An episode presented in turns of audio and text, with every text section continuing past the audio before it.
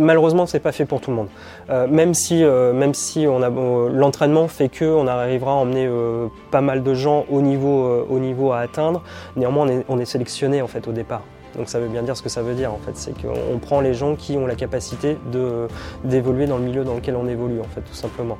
Donc euh, bah, au niveau de ces sélections il y a des échecs, donc ça veut bien dire que tout le monde ne peut pas faire ce, type de métier. Une fois qu'on est rentré dans l'armée de l'air et donc qu'on a été sélectionné, tout le monde va arriver, euh, va arriver euh, au, niveau, au niveau demandé à la fin en fait.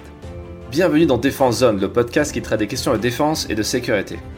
Cette semaine, nous avons rendez-vous à Orléans, sur la BA 123, afin de nous entretenir avec un pilote d'A400M. C'est dans cette base de l'armée de l'air et de l'espace que sont stationnés plusieurs escadrons de transport ainsi que trois unités des forces spéciales. N'oubliez pas de vous abonner au podcast ainsi qu'à notre magazine papier en vous rendant sur le site défense-zone.com. Nous vous souhaitons bonne écoute. Bonjour mon commandant, est-ce que tu peux te présenter?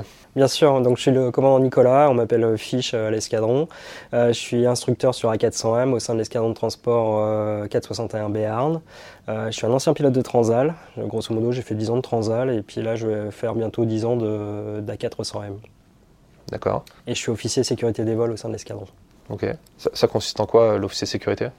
C'est l'officier sécurité des vols, c'est un peu le garant de, bah, comme son nom l'indique, hein, de la sécurité des vols euh, au sein de l'unité. Euh, c'est promulguer les bonnes pratiques en termes de, euh, sécurité au niveau de tout des, équipages. Et on parle aussi surtout de, sécurité aérienne. Donc là, on parle plus que d'équipage en fait. On parle de tous les acteurs de la mission. Donc ça va du mécanicien qui prépare les avions, du contrôleur aérien, etc., etc. Enfin tous les gens qui sont inclus dans cette chaîne et qui permettent aux avions de, voler. D'accord. Euh, c'est quoi les missions de la 400M aujourd'hui? En 2023 Alors les missions de la 400M elles sont diverses hein, en fait. Hein. C'est à la fois un avion logistique, mais c'est surtout un avion euh, tactique. Donc la partie logistique, hein, euh, c'est comme un pilote de ligne. En fait, on va d'un point A à point B pour emmener du matériel ou des personnels. Et la mission tactique, bah, là, on va se, se, mettre dans un environnement beaucoup plus euh, euh, dense, euh, avec euh, de la menace en face. Et, et, auquel cas on emploiera des, moyens comme le, parachutage, euh, le poser d'assaut, euh, les poser sur des terrains sommaires, c'est-à-dire sans pas une piste en goudron, une piste en, sable, en latérite, en herbe, souvent de nuit, donc avec des systèmes de, jumelles de vision nocturne pour se poser sur un terrain qui est sommairement éclairé, on va dire. Et, et donc voilà. D'accord. Le, la 400M, il, est, il, a les mêmes possibilités que le Transal pour la, capacité de se, poser sur n'importe quoi. C'est vrai qu'on j'ai vu plein d'images de, Alors pour le coup, oui, moi, moi, moi qui suis ancien pilote de Transal, euh, je vais dire oui, si ce n'est que bon, on a peut-être besoin de légèrement un peu plus de pistes, mais ça se justifie par le fait que l'avion est euh, deux fois plus lourd et emmène euh, trois à quatre fois plus de chargement ou extrait trois à quatre fois plus de chargement d'un terrain sommaire. Donc en termes de capacité, oui, on fait, on fait quasiment la même chose. Donc dans le cadre d'un posé d'assaut au milieu de nulle part, dans le désert, euh, il a un peu les mêmes capacités que le, Transal. Euh. Exactement. Quand j'ai fait mon premier, mon premier terrain sommaire en A400, bon, j'étais un peu, je me dis, oulala, est-ce que c'est vraiment le Transal? Oui, non, c'est un avion qui est bourré d'électronique. Est-ce qu'il va résister autant que le, Transal? Est-ce qu'il est aussi rustique que le Transal? Et la réponse est euh, clairement oui.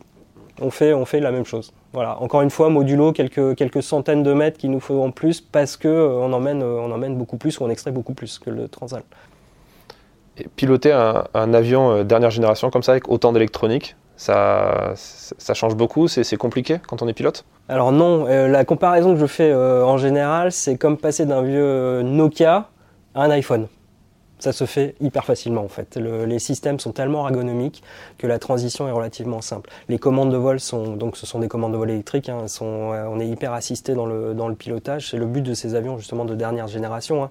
C'est un peu enlever la, on va dire les, cases qui sont prises par le pilotage pour pour permettre à l'équipage de se concentrer sur l'environnement euh, l'environnement euh, de la mission.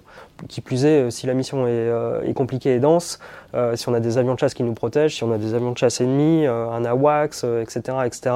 Ça nous permet justement de bien gérer, euh, cet environnement en étant un peu soulagé de certaines tâches liées au pilotage en fait. En fait, l'avion nous protège dans le domaine de vol. On ne pourra pas en sortir, il va nous arrêter avant. Ce qui n'était pas le cas sur un Transal. Un Transal, on pouvait faire, on pouvait aller au-delà du domaine de vol parce que l'avion nous, nous freinait pas en fait. Il y a chose qu'on faisait pas. Une sorte de pilote automatique euh, beaucoup plus. Alors c'est pas non, c'est pas. euh, alors il y a un pilote automatique, hein, euh, mais sur Transal il y avait aussi un pilote automatique. On s'en sert plus pour des missions logistiques. Quand on va d'un point A à un point B euh, sur un vol qui dure 8 heures, bon, on en est au pilote automatique. Quand on parle de vol tactique, on utilise très peu les, le pilotage automatique. En fait, c'est qu'on est hyper assisté dans les dans le pilotage. L'avion il est autocompensé, ça veut dire qu'on le met dans une position, on lâche le manche, il restera dans cette position là. Euh, et, euh, et encore une fois, il y a des protections euh, autour du domaine de vol. Typiquement, si on veut le, mettre en virage, en virage pour aller sur le dos, par exemple, il va nous arrêter à 120 degrés. On pourra pas. On aura beau appuyer, mettre le manche en butée, il nous empêchera d'y aller. Pareil pour le décrochage, pareil pour la survitesse, etc., etc. En fait, on est très protégé. Ou le facteur de charge, par exemple. Si on doit réagir face à une menace, on va tirer, on va tirer assez fort. Et en fait, dès que l'avion atteint sa, sa protection, il, il dira stop, en fait, tout simplement. D'accord. Alors, euh, vous parlez de, de mission. Vous êtes aussi euh, membre de l'équipage euh, du, du LA400M Display. Euh, en quoi ça consiste? C'est quoi? Alors, euh, avant toute chose, on est, bon, on est d'abord au pil- pilote opérationnel euh, la semaine, j'ai envie de dire, euh, voire toute l'année. Et quand arrive la période des, des meetings, effectivement, on endosse cette, cette fonction de- d'ambassadeur de l'armée de l'air et de l'espace en tant qu'équipage de la 400M Tactical Display. Le but de la 400M Tactical Display, hein, c'est tout simplement faire du rayonnement, du rayonnement auprès du grand public et des professionnels à but de recrutement.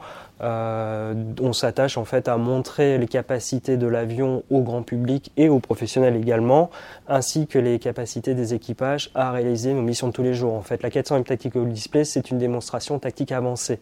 Qu'est-ce que ça veut dire? C'est euh, tactique parce que euh, bah, on montre les modes d'action tactique de l'avion, ceux qu'on utilise quotidiennement en mission. C'est du posé d'assaut, c'est un décollage de menace, c'est un tour de piste très court, enfin une remise de gaz suite un problème sur une piste et on revient se poser dans la foulée euh, très rapidement. Euh, avancer, c'est qu'on concentre tous ces modes d'action dans une démonstration qui dure 13 minutes. En fait, il y a une notion de timing et d'enchaînement des euh, des différents modes d'action. D'accord. J'imagine que ça doit être un, un bon, euh, un bon entraînement, ça, non? Pour la tactique et pour euh, l'opérationnel? D'être capable Alors, de. euh, alors, l'entraînement, on le fait euh, quotidiennement pour se préparer à nos opérations, justement. Euh, on s'entraîne à la démo, mais la démo n'est pas un entraînement au mode d'action tactique, en fait. hein. Ce n'est qu'une conséquence de notre entraînement euh, quotidien. D'accord. Ok. Ça fait combien de temps que, que vous faites ça euh, le, le di- La Alors, partie display euh, j'ai eu la chance d'être à l'origine de la démo avec mon collègue euh, Whisky, hein, le capitaine Jean-Baptiste. Euh, on a créé la démo en 2018, donc maintenant ça va faire, c'est notre sixième saison au sein de l'équipe. D'accord, ok. Et qu'est-ce que qu'est-ce que ça alors, Vous êtes ambassadeur pour l'armée de l'air et l'espace. Qu'est-ce que ça apporte au-delà du recrutement, de la visibilité? C'est une formidable aventure humaine. C'est euh, voilà, c'est déjà une équipe, euh, une équipe euh, qui travaille avec énormément de, de synergie, hein, que ce soit les mécaniciens au sol et, et les pilotes. Et c'est beaucoup de rencontres avec le public, c'est énormément de partage sur notre passion en fait, tout simplement. Le métier de le métier d'aviateur en fait, c'est- un métier passion, donc ça nous donne l'occasion de, de- partager notre passion et de pouvoir répondre à toutes les questions qui nous sont qui nous sont posées lors des meetings. C'est quoi les questions qu'on vous pose le plus en meeting justement? Alors, il y, a, deux types de questions. Les questions un peu techniques sur l'avion. euh, souvent, les, gens sont très très impressionnés par la, démo, notamment quand on fait le virage à 120 degrés. L'avion est quand même assez euh, assez important en termes de, volume. hein, il est assez euh, mastoc. Euh, donc, ils sont impressionnés par l'agilité de, cette machine. Donc, ils nous demandent bah, comment comment vous faites pour pour euh, aller dans, dans, ces, dans ces coins du domaine de vol. Et il y a les questions euh, liées euh, à nos carrières dans l'armée de l'air, euh, comment vous devenez pilote, euh, comment on devient mécanicien, euh, etc., etc. Et Du coup, comment on devient pilote? Alors il y a deux façons de devenir pilote. Il y a euh, le recrutement euh, officier sous contrat qu'on appelle euh, EOPN, élève officier du personnel navigant, et il y a le, la partie école de l'air, donc c'est Matsup, Matspé et concours d'entrée à l'école de l'air, type, euh, bah, type école d'ingénieur en fait tout simplement. Sachant que les OPN c'est niveau bac. Ok. Et, euh, et ensuite, une fois qu'on passe cette école, on choisit une spécialité ou c'est dès l'école vous commencez ré- à réfléchir Alors non, non, il y a tout un parcours en fait. hein. Euh, Une fois qu'on est, euh, alors moi je suis officier sous contrat. hein. Euh, une fois qu'on a réussi les tests, euh, les tests d'entrée, on part à Salon de Provence pour faire une formation militaire. Ensuite, on fait une, euh, une formation théorique qui s'appelle l'ATPL théorique. Euh, et après, on va commencer en école de début à faire du pilotage de base. Et à l'issue de ce pilotage de base, en fait, on va être orienté euh, soit dans l'aviation de chasse, soit dans l'aviation de transport. Et donc dans mon cas, j'ai rejoint l'aviation de transport à Avor, le AT, l'école de l'aviation de transport pour être tout à fait exact, où on, apprend les rudiments du pilotage, enfin du pilote de transport en fait. Et à l'issue de cette formation, on est macaronné, donc on reçoit nos ailes, on est breveté pilote de transport, et après donc on rejoint une unité opérationnelle.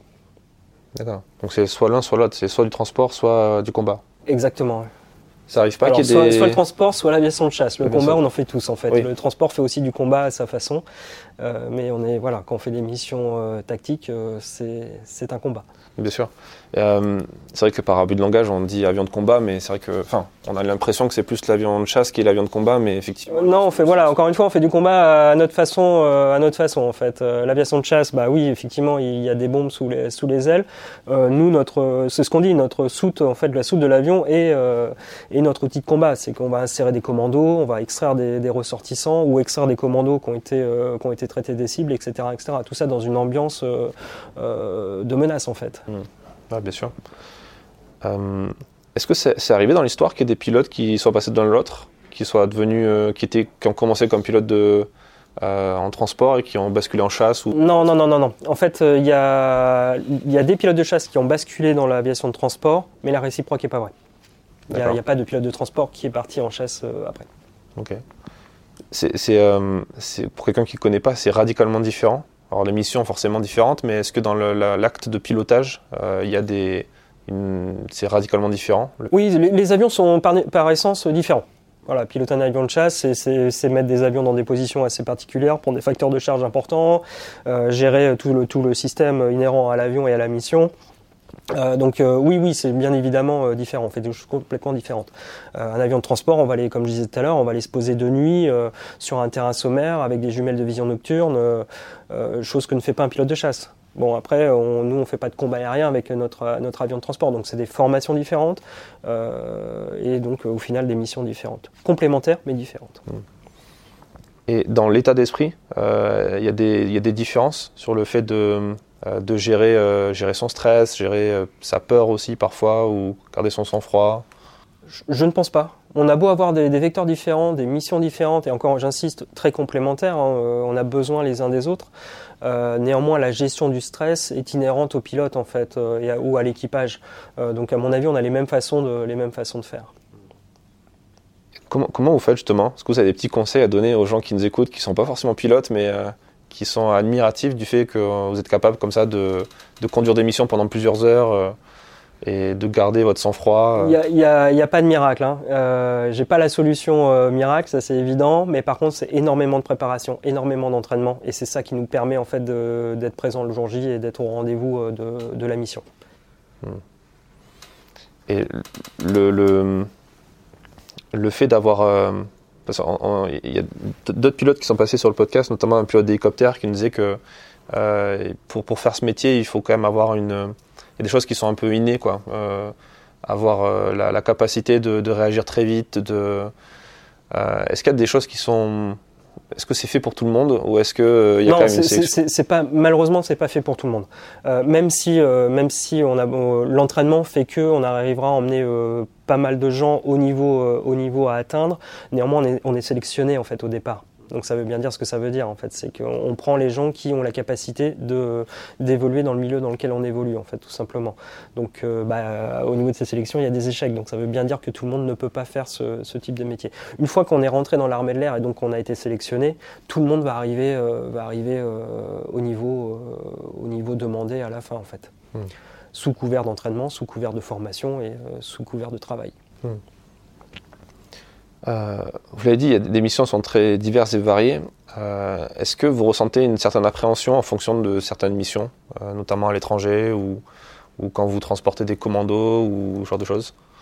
Pas forcément, parce que comme, comme, je disais, en fait, on se prépare énormément, on s'entraîne énormément, on est formé pour ça.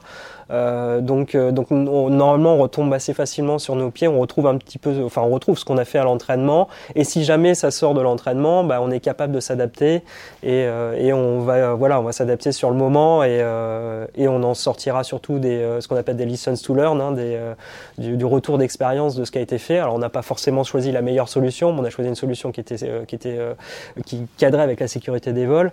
et puis après, on a un process de, de retour d'expérience qui fait que bah, bah, si on améliorera la prochaine fois ce qui n'a pas forcément été sur cette mission-là. Hmm. Quand, vous préparez la mission, euh, vous prenez, vous passez en revue tous les, tous les risques potentiels, un peu comme, comme un briefing militaire. Euh. Tout à fait. En fait, on va, on, va, on va préparer la mission dans son standard, comme elle doit se passer, s'il n'y a pas d'imprévu. Et une fois qu'on a préparé ça, on va gérer, on va préparer les imprévus en fait. C'est ce qu'on appelle des what if. C'est qu'est-ce qu'on fait s'il y a ça qui se passe. Et on essaye de faire un maximum de what if justement pour ne pas être pris au dépourvu pendant la mission et avoir le moins à s'adapter pendant cette mission parce que ça prend forcément des, euh, cases euh, et, c'est des cases qu'on n'aura pas pour gérer autre chose. Et justement, pour faire face à, l'imprévu, euh, au-delà de la préparation, comment vous arrivez à gérer justement l'imprévu? Ah, c'est en fait on prend la situation qui vient avec nous, on mélange ça avec tout ce que, avec tout l'environnement. Euh, ça peut être l'état de la machine, ça peut être des conditions météo, ça peut être des conditions sur euh, sur le comment dire, bon on appelle ça le target, mais sur la cible euh, qu'on vise, etc. Et on essaye de, de, de, de, mettre ça en musique pour trouver une solution la moins ou la plus optimum possible en fait. Hmm. Donc euh, j'ai pas de recette pour gérer l'imprévu, hein, c'est sur l'instant. Néanmoins, on a quand même des, des, euh, comment dire, des, des, façons de réfléchir qui font que tous les pilotes de transport euh, normalement devraient pouvoir s'adapter à la situation imprévue qui se présente, qui se présente à elle. Et pour c'est vous qui, qui, restez responsable de, de, de l'avion. c'est vous qui prenez aussi les décisions, même si vous avez un ordre, on vous dit d'aller à tel endroit ou quoi, vous avez la possibilité de dire non, là c'est trop dangereux oui, en fait, il y a un dialogue. Alors, il y a un dialogue avec euh, nos chefs, avec les, décideurs, en fait, euh, ceux qui ont demandé la, mission. Euh, néanmoins, chaque situation est particulière, en fait. il y aura un dialogue si on a le temps de dialoguer avec le décideur. si on n'a pas le temps de dialoguer, le commandant de bord prendra sa décision en son âme et conscience, toujours en, avec en point d'orgue la, sécurité de, l'avion et de l'équipage, et après rendra compte de sa décision si, si besoin. Mais en général, oui, on dialogue, euh, puis on a des systèmes dans l'avion qui nous permettent d'accéder aux gens assez facilement. Hein. On, a, ce qu'on appelle la SATCOM, euh, c'est un téléphone, euh, un téléphone embarqué. Ça permet de joindre les gens dans n'importe quelle situation, en fait, hmm. par exemple. Est-ce que, ça vous est, est-ce que ça vous est arrivé de, de, travailler avec d'autres armées dans le cadre de missions? Bien sûr, alors d'autres armées ou d'autres nations. Hein. Ouais.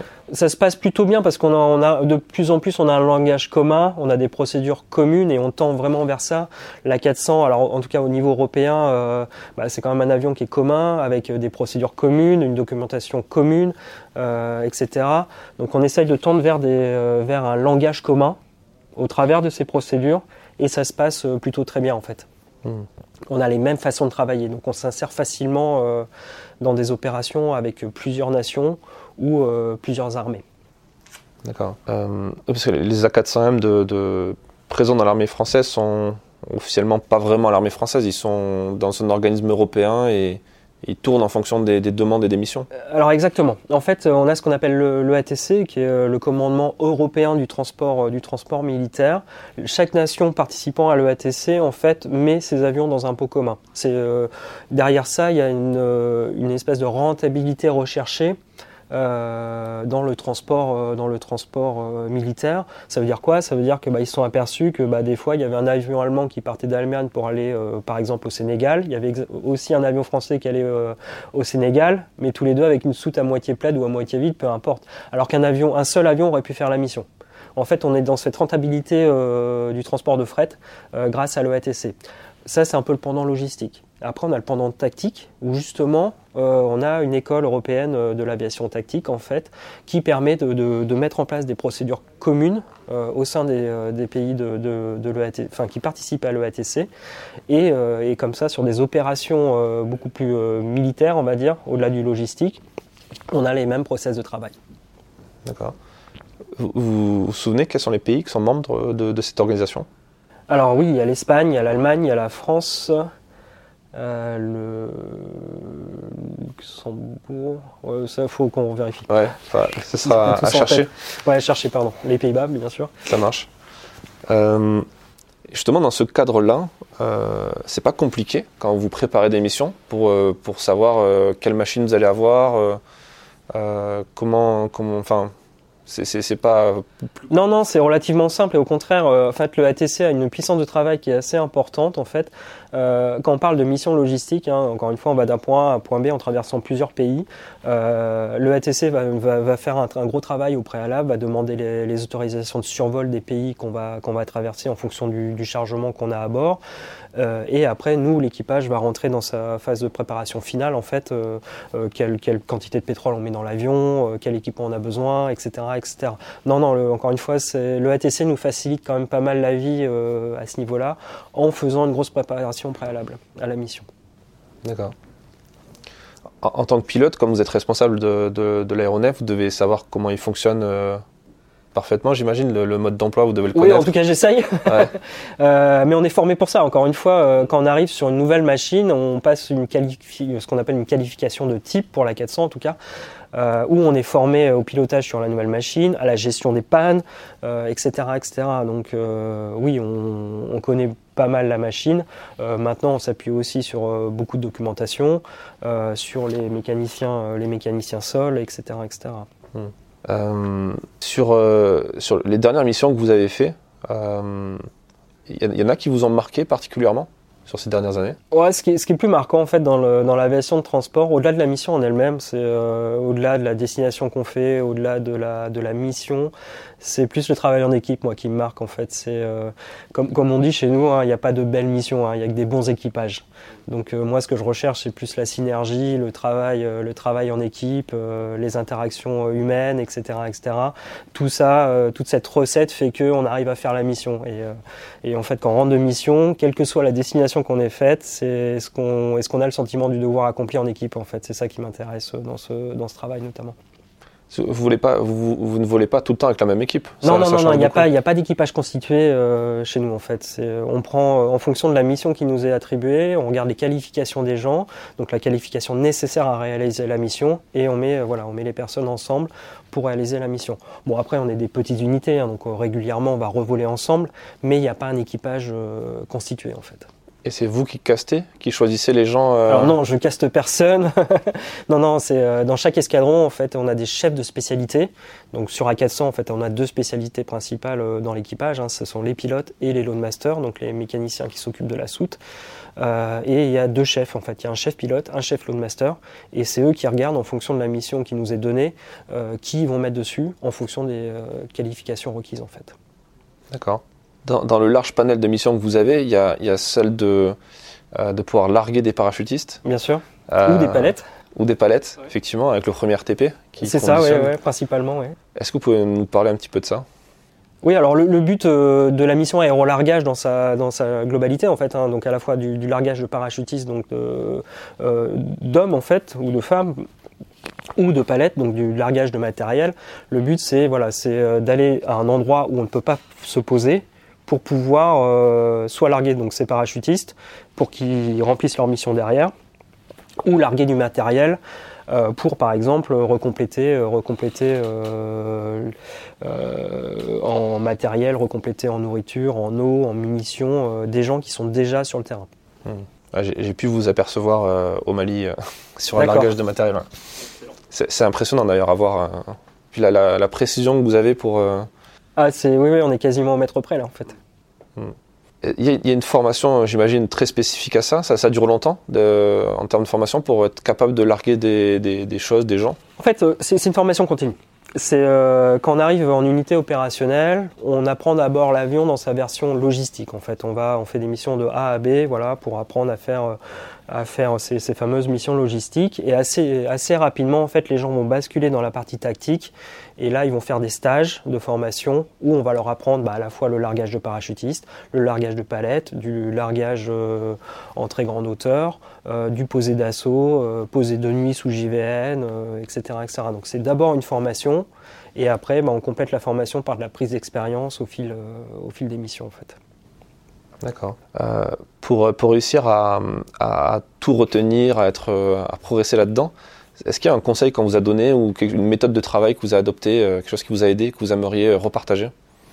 Alors c'est du travail en fait tout simplement. Hein. Dans méthode de travail, il y a travail, il n'y a pas de secret, euh, il n'y a pas de méthode particulière. Hein. C'est voilà, c'est la tête dans les bouquins, euh, dialoguer avec euh, ses instructeurs, etc., etc. Donc c'est du travail, de la motivation, et avec ces deux ingrédients là, normalement ça se passe très bien. Hmm.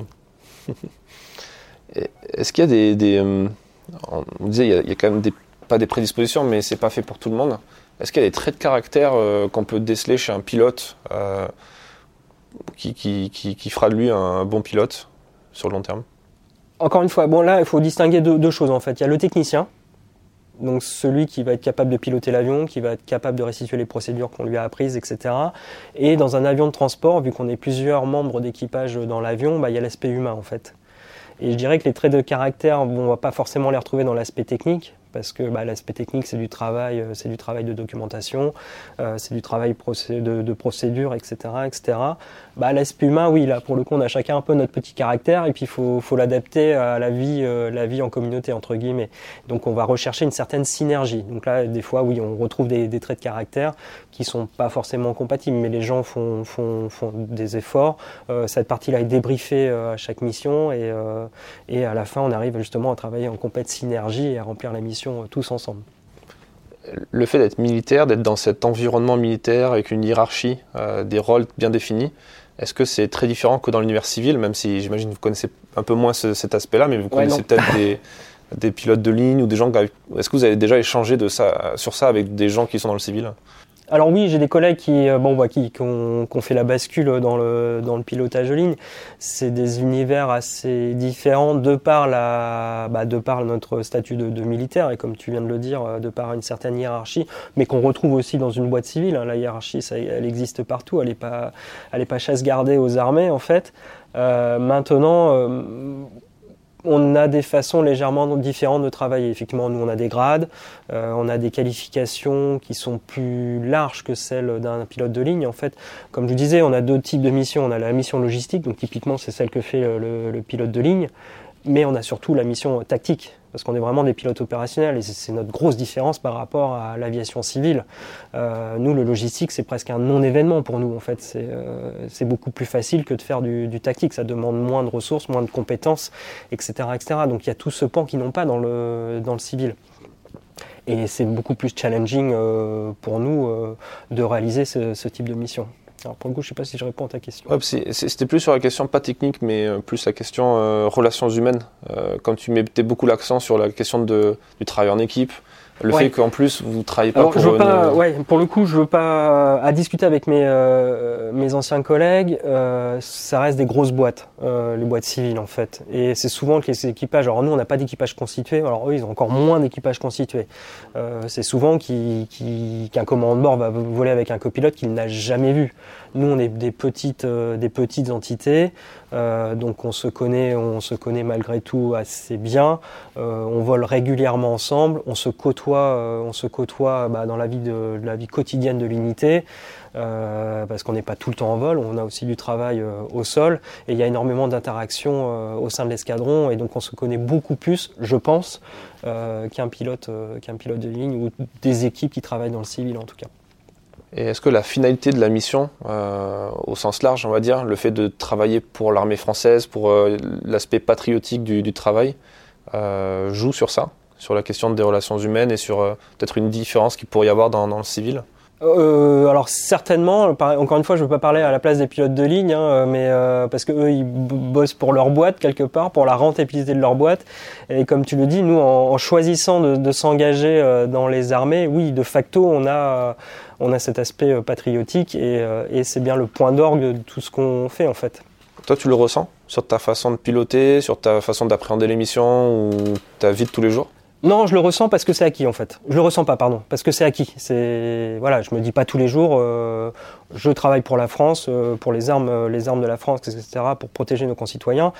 c'est de l'acquis en fait. C'est dans notre ADN. Donc c'est voilà, c'est dilué. moi, ce qui m'intéresse quand je pars en vol, c'est plutôt le respect de mes procédures, avoir bien préparé ma mission, etc. Et l'aspect patriotique, comme tu le dis, est ancré dans notre ADN. Donc c'est de facto, de facto dans la mission. Tu penses à l'après, à ce que tu feras une fois que tu auras quitté l'institution Oui, oui, parce que l'après, c'est au mois de septembre. ok, donc c'est bientôt. Oui, c'est très bientôt, oui, oui, ça y est. Oui, oui. je travaille sur ma reconversion, ma reconversion en ce moment, en parallèle de mon travail de tous les jours. D'accord. Ce sera une reconversion dans, dans, le même domaine? Non, non, non. Le choix que j'ai fait, c'est de, de, changer complètement de travail. Euh, c'est-à-dire donc pas, pas, pas, aller dans une compagnie aérienne, euh, et puis voilà, faire de, me faire d'autres expériences euh, dans un domaine légèrement différent. D'accord, ok. globalement, les gens, quand ils arrêtent ce métier-là, ils, font comme toi ou il, quand même, il y a une tendance à continuer à devenir pilote de ligne C'est très varié. En fait, il y, a, quand même pas mal de gens qui vont vers l'aviation de ligne, comme il y a des gens qui vont vers des, des, des travails complètement différents. Il n'y a pas de règle. Ouais. Ah, c'est intéressant. Euh, ben, merci pour cet échange. Avec plaisir. Et à bientôt. À bientôt. Merci d'avoir écouté cet épisode jusqu'à la fin. S'il vous a plu et que vous voulez soutenir notre travail, abonnez-vous à notre magazine en vous rendant sur le site défense-zone.com. À très vite pour un prochain épisode du podcast.